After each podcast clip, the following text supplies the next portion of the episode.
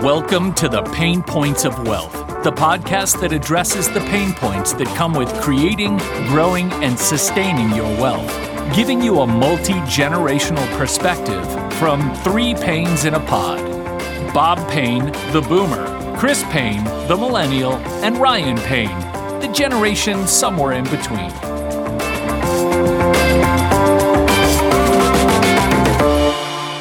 It's episode 11 Pain Points of Wealth, the news in plain sight. You've seen the headlines.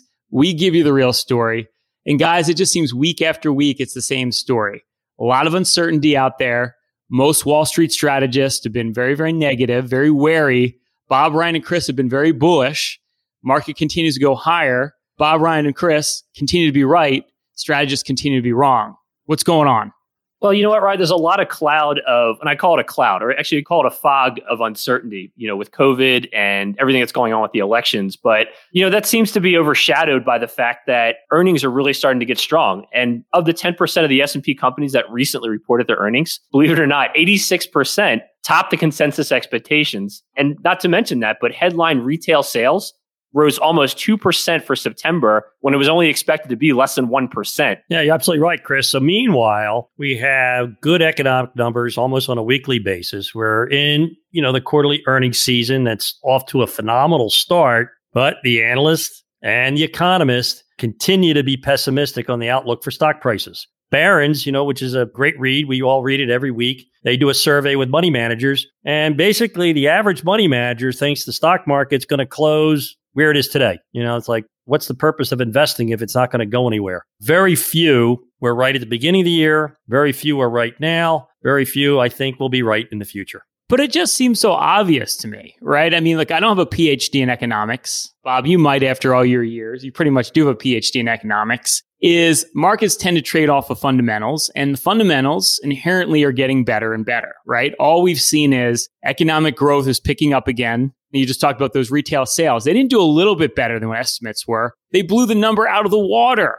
you know, it's amazing. And, you know, Americans still love to spend. We've talked about that a lot. Americans have a lot of money sitting in their bank account right now and earnings, which is look, at the end of the day, the market's a slave to earnings. Earnings continue to come in better and better. I mean, the trend just seems, it's like it's hiding in plain sight right now. And it just seems like economists and strategists have to keep looking at things like the election, this very contentious election, and the fact that we don't have another stimulus passed. And that just seems like that's where all the focus is. Meanwhile, economy keeps chugging along. It keeps getting a little bit better every single week as we do this podcast. Well, Ryan, you know, you don't have a PhD in economics, but you do have a PhD in common sense. And, you know, one of my number one indicators has always been to watch the properties at the Jersey Shore, right? You know, I'm in Ocean City, New Jersey. I watch what happens with, you know, new construction, happens with sales. This past fall, everything, and I mean every single property that was on the market sold. I've never seen such a boon in, you know, real estate in Ocean City in my lifetime. Probably what we had like 2006, 2007. Only then that was kind of a bubble. Now you got to actually put 20 to 30% down. You don't have these loans that you just take loans out and don't put any money down. But it's not just in Ocean City, New Jersey. I talked to our clients in North Carolina. I talked to our clients in Florida. I talked to our clients in LA. Everywhere in the country, real estate's booming because interest rates are the lowest they've been in our lifetime. Well, Dad, that all sounds really good, but I don't know about you guys, but I'm getting a lot of calls over the last month and a half of my clients being very concerned about the elections and being concerned that, you know, depending on who gets in, we're going to see a major pullback in the markets. And a lot of my clients are trying to sell out right now to try and avoid that right now. It seems to me that we see the positives, but our clients and you as the investors out there aren't seeing that right now. Well, wait a minute, guys. My clients that love Trump are telling me that Biden wins it's going to be a socialistic disaster. We're going to turn into a communist nation and stocks are going to sell off like you've never seen before. And my clients that love Biden are telling me that if Trump gets reelected, it's going to be the most disastrous thing ever for democracy and the markets as well. So, I mean, who's right here? Because obviously someone has to be right. You know, if it's Trump or Biden, one of them's going to tank the markets here. I have to think. Well, I think the fact that the market's holding up very well tells you that the market really doesn't care what you think. So when you believe in something, and we're fortunate, we have 2,000 households that we talk to, you know, on a monthly basis. So we kind of get the consensus opinion of the country. And I'll tell you right now, everybody's thinking the same thing. And when everybody's thinking the same thing, it's already priced into the market. No, it's a good point. And the other question is let's just say on the extreme side, Bob, you and I did this election call for our clients a couple nights ago. And, you know, a lot of the questions were, well, if Biden gets in, taxes are going to go up. It's going to crush corporate profits. Capital gains rates are going to go up. That's going to make everyone want to sell their stocks before the end of the year. And, you know, the reality of it is it doesn't work that way. You know, first off, the Senate would have to become Democratic as well, right? They would have to have the majority there. Then all these things have to get passed, which could take another two years, you know, for that even to happen. Uh, and thirdly, who's to say that companies aren't extremely profitable in the next two, three years because they keep cutting expenses right now? And we know that institutional investors basically drive the market. They're not subject to capital gains tax. So, you know, a lot of these things sound really scary, but when you break them down, they're just not that realistic if you start thinking about it in practicality. Well, let me tell you something that stocks love, guys. They love low interest rates. All right. Right now, we have a Federal Reserve chair who has promised to keep rates lower for longer, longer than ever in history.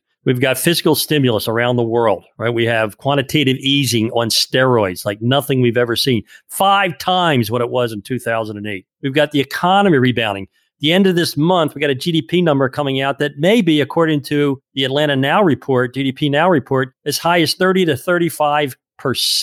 On top of that, this vaccine's coming. What happens to the economy if the vaccine's distributed, Chris? That's a great point, Dad. Yeah, when the vaccine does eventually come on the market, I don't know about you guys, but a lot of my clients are like chomping at the bit to start traveling again. I talked to one client yesterday who all they do when they go on vacation is go on cruises. So they can't wait to get back to start cruising. And we get a vaccine, all that stuff's going to start to reopen because everybody's feeling the same way. They want to get out, they want to go places, they want to start traveling again. So I think probably one of the most dangerous things right now would be sitting in cash because if you really miss that huge melt up in the markets, it's going to be really difficult not only to make that up over time, but having the uncertainty and the indecision of when to get back in. Yeah, I think that's the great irony of right now. You think by going to cash, you're playing it safe. But in reality, what you're doing is you're risking a huge melt up to the upside. Because, like as Bob, you're talking about, because of low interest rates, because we have what we call deurbanization, we've been talking about this trend a lot, like in New York City, everyone's left everyone's going to the suburbs right now. That's why everyone's buying a car too. Car sales up 50% in the last couple months. So that part of the economy is already cooking. What if we get that vaccine and what if we start to travel again on top of that? It's almost like it's going to be the economy on steroids versus where we were in January pre pandemic. Like that's a crazy thought.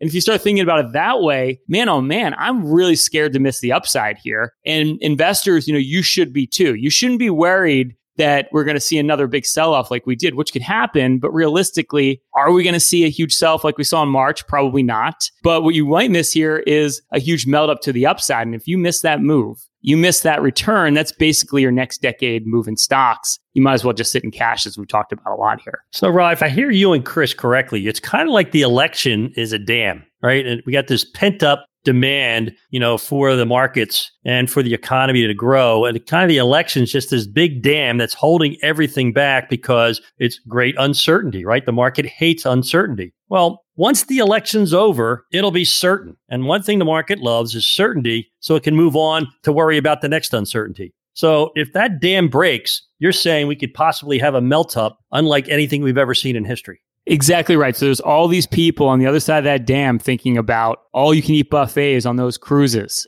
and all those places they can travel to. And when the dam bursts, and to your point, Bob, once you have clarity after the election, yeah, buyer beware. Don't be sitting in cash.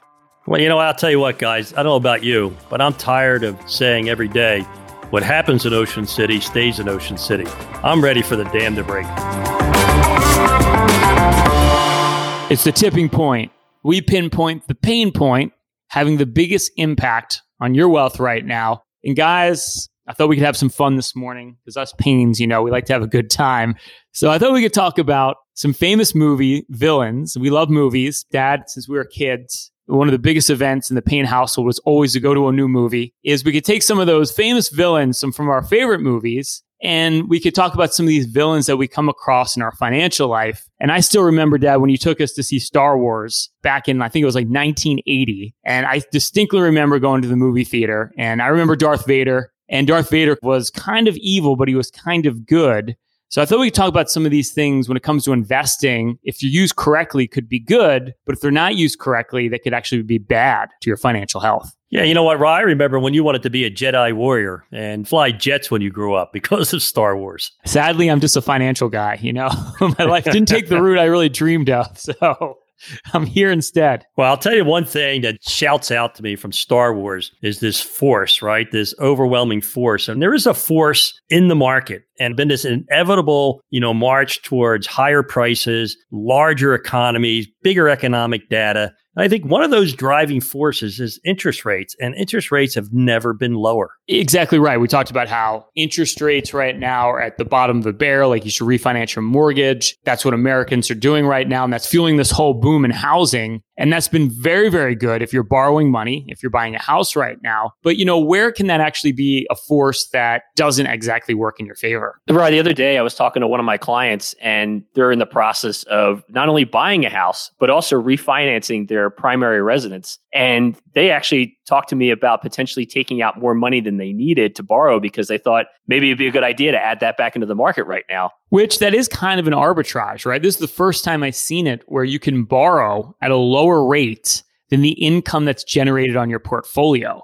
Like that's a pretty awesome thing. If I can get a three, four percent yield on my portfolio and I'm only borrowing it like under three percent, man, oh man. Bob, have you ever seen that in your career? Never happened, right? Lowest interest rates in our lifetime. Meanwhile, while dividend yields are 300% more than treasury yields. Unseen. Never haven't seen that. Well, it did happen, but it was long before I was a financial advisor, actually before I was actually born. Wow. Right. So it was back in like the 1940s or something, right? Correct. Yeah. Or am I wrong about that? Yeah. All right. So, yeah. And Bob, we know you were born in like what, 1970? I wish. You just look that good. I wish. but what happens if interest rates rise, right? We haven't seen it happen before. And Bob, your whole career, excuse me, the start of your career, you actually saw interest rates rise, and that can actually have a very detrimental effect on your portfolio. And that's a great pain point, Rye, because when you look at the financial advisory force that's out there, 90% of them have never seen a bear market in bonds. Interest rates have gone down now for 40 straight years. So unless you're an old dog like me that's been in the industry for over 45 years, you don't even know what a bear market in bonds look like. And I'll tell you what, it can be devastating to your net worth if you're stuck in things like bond funds and fixed annuities and things that don't have any hedge against inflation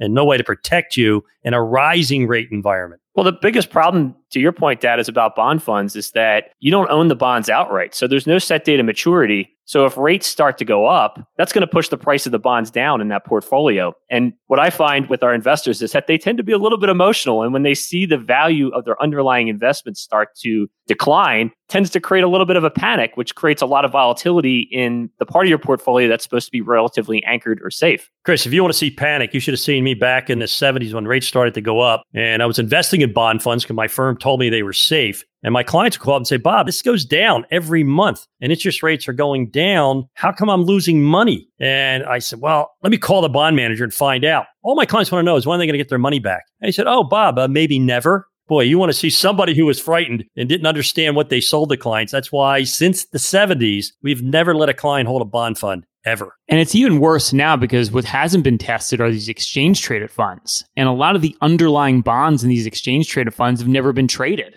So they're so illiquid that if rates go up and they have to be sold and they've never been sold before, there's zero market for that. That to me has never been tested. It's probably one of the more frightening things that you might be sitting on in your portfolio right now because no one knows what that looks like when rates go up. And if it happens, I don't want to be the test case in some of those exchange traded funds because it's one thing in a mutual fund, but exchange traded funds are like really territory we've never seen before. Well, here's the best advice I can give everybody right now. This is the number one thing you need to know. The only true hedge in any portfolio. It isn't gold. It isn't buying puts. It isn't, you know, trading the market. It's owning high quality bonds that have a fixed rate of interest and a maturity date. The only hedge I've ever seen in 45 years that works, and it works every single time. You want to protect your principal? Own bonds that have a fixed rate of return and a maturity date and make sure they're high quality. And you have someone who knows what they're doing to be certain that they're high quality. Well, I guess that means Ryan's going to go out and sell his Bitcoin.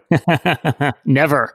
Another villain from the movies would be the Wicked Witch of the West in The Wizard of Oz, who's always obsessed with getting her hands on those ruby slippers I actually used to love that movie when I was a kid. I don't know if I should admit that, but I remember watching that when we had that old house in Ambler over and over again because it went from black and white into color. And I thought it was really, really cool. And that's one of the things we see too is sometimes you get fixated in your portfolio on maybe it's just getting the best return or minimizing taxes you know, where maybe you should be taking profits on your portfolio or maybe just paying the lowest fees without getting any value. You know, it's better not to be penny wise, dollar foolish, as we've learned when it comes to your financial plan swinging for the fences to get the greatest return could be really dangerous, right? Like, for example, it's a lot like going out climbing and climbing without a rope. You know, the higher and higher you climb, the further you're going to fall, the more you're going to get hurt. So I think when you're shooting for returns, it should be based on what your goals are rather than trying to knock the cover off the ball every time. I think what you're referring to here, Chris, is these tech stocks, which just keep going through the roof.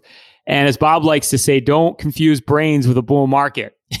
and you know, you're at a point now where it's just silly, some of these valuations. And I was talking to a guy this morning who was telling me how he owns Tesla. He's owned it for two years. And how could he ever sell Tesla? And the truth is, I said, well, you probably should take some money off the table here because at some point, Wall Street is going to care about earnings again. And when they do, it's going to be very, very brutal and vicious when it comes to selling a lot of these stocks. Like I found one of these software platform stocks called Fastly. It trades at 900 times forward earnings. That's 900 years worth of earnings, guys. it's insane. Where is that stock ever going to justify earnings like that? And that's where you have to be really careful here. And that's where you don't want to get too enamored with what's hot right now. Well, you know, it happens in every cycle, guys. If you think about it, there was a time where the big hot stocks were the oil companies and they're the worst performers this year. So every bull market I've been in since 1975, there's always this greater fool investment, right? I'm going to buy this even though it's at 900 times earnings because somebody who's a bigger fool than me is going to buy it from me at a higher price. So it's kind of like when you chase return, it's like trying to pick up mercury and you can't even get your finger. Every time you touch it, it moves. Meanwhile, you're fixated on trying to be in the hottest stocks and it's all based on past performance and you're not focused on your goals. And the long-term investor focused on goals is the one that has the best return over my experience and, you know, through my tenure. And so chasing return is really like chasing your tail. And to quote a Payne family favorite movie, Wall Street, where Gordon Gekko says greed is good, greed, in fact, is not good and could potentially destroy your entire financial future. Bob, Chris, and I have now spent a collective 70 years helping individuals just like you with their planning and investing. This is literally what we do every single day. Everything we teach you here on this podcast, along with some due diligence of your own, can help you get ahead financially at any stage of your journey. But if you have over $500,000 saved for retirement and you want a more hands on approach and guidance, you can apply for a free financial review at www.paynecm.com slash financial plan or click on the link below. We can put together a full audit of your investments, the fees you're paying, tax optimization, and a complete savings and income plan to ensure you're on the right path to achieving financial independence. Simply go to www.paynecm.com slash financial plan to see if you qualify for a free financial review. All right, the hidden facts of finance, random financial facts that may surprise you or even shock you. So, Bob, despite fears of capital gains going up, institutions make up the lion's share of investors these days. In fact, over 75%. And they are actually not subject to capital gains tax. Yeah, I've been hearing that from clients almost daily, right? You know, if they pass this new capital gains, your tax at ordinary income, there's going to be this mass selling. But if the institutions aren't taxed, why would they sell? Furthermore, if I'm getting 3 4% on my investment portfolio and capital gains rates go up, why would I sell and go to cash earning nothing? Makes no sense to me. Yeah, it's one of the reasons why we're investors, not traders. Why pay more to the government than necessary? If you can defer capital gains until forever, why not? Amen, Bob.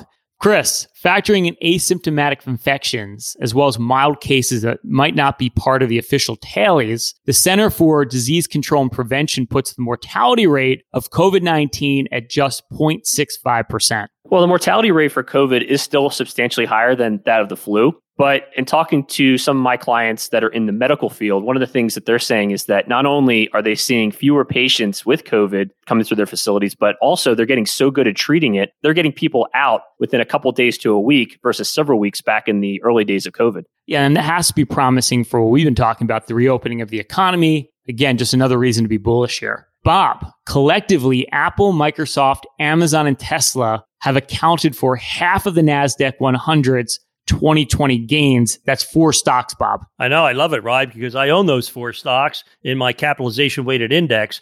But here's what I want everyone to know about the best performing stocks. Past performance is 100% indicative of past performance. It doesn't tell you what's going to happen going forward. And I can tell you one thing when a stock goes up 100%, typically it doesn't go up 100% the next year. Wow. I got nervous there. I thought Chris was going to put his entire net worth into those four stocks. Hopefully, you stopped him. All right, Chris, at one point this year, before its stock tumbled, Nikola was worth more than Ford Motors' $30 billion market capitalization. It now trades at $7.4 billion. Wow. One of the biggest difference between Nikola and Ford is that Ford actually has earnings. And last time I checked, Ford wasn't accused of potentially being an entire fraud. Yeah, I don't think they're wheeling those F 150s down a hill to make sure that they look like they're working. Well, just to remind everybody, the risk in the market, you could have bought that stock at 93 in June, and it's 20 today. Not only has gravity pulled Nikola's truck down the road, but it's also pulling down their stock price, apparently. Clever. Bob, U.S. shareholder wealth has increased by about $14.2 trillion since the market bottomed on March 23rd, as measured by the Wilshire 5000. You know, Ryan, it's not just the stock market, it's the real estate market too. As a matter of fact, the average household in the country today is worth more than ever in the history of the country. Not only that, when you look at the debt to asset ratio, it's one of the best ever in history. In other words, if you have debt, it's a lot less than the assets that you have. And the amount of money it takes to service that debt is the lowest in history because we have the lowest mortgage rates ever, lowest borrowing rates ever. The only person that doesn't benefit from this type of wealth appreciation are those of you who are sitting in cash right now. Bob, I love the optimism and I love all the reasons to be bullish. That's why everyone should tune into Pain Points of Wealth every single week. Great show, gentlemen. As always, stay loose and keep an open mind. Thanks for listening to the Pain Points of Wealth. Hopefully, you found the ideas discussed in this episode valuable and useful for your own financial journey.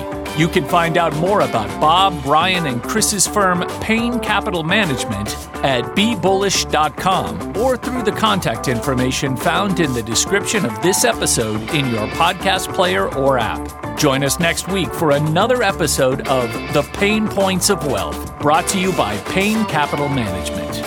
Information provided on today's show is provided for informational purposes only and does not constitute investment, tax, or legal advice. Information is obtained from sources that are deemed to be reliable, but their accuracy and completeness cannot be guaranteed.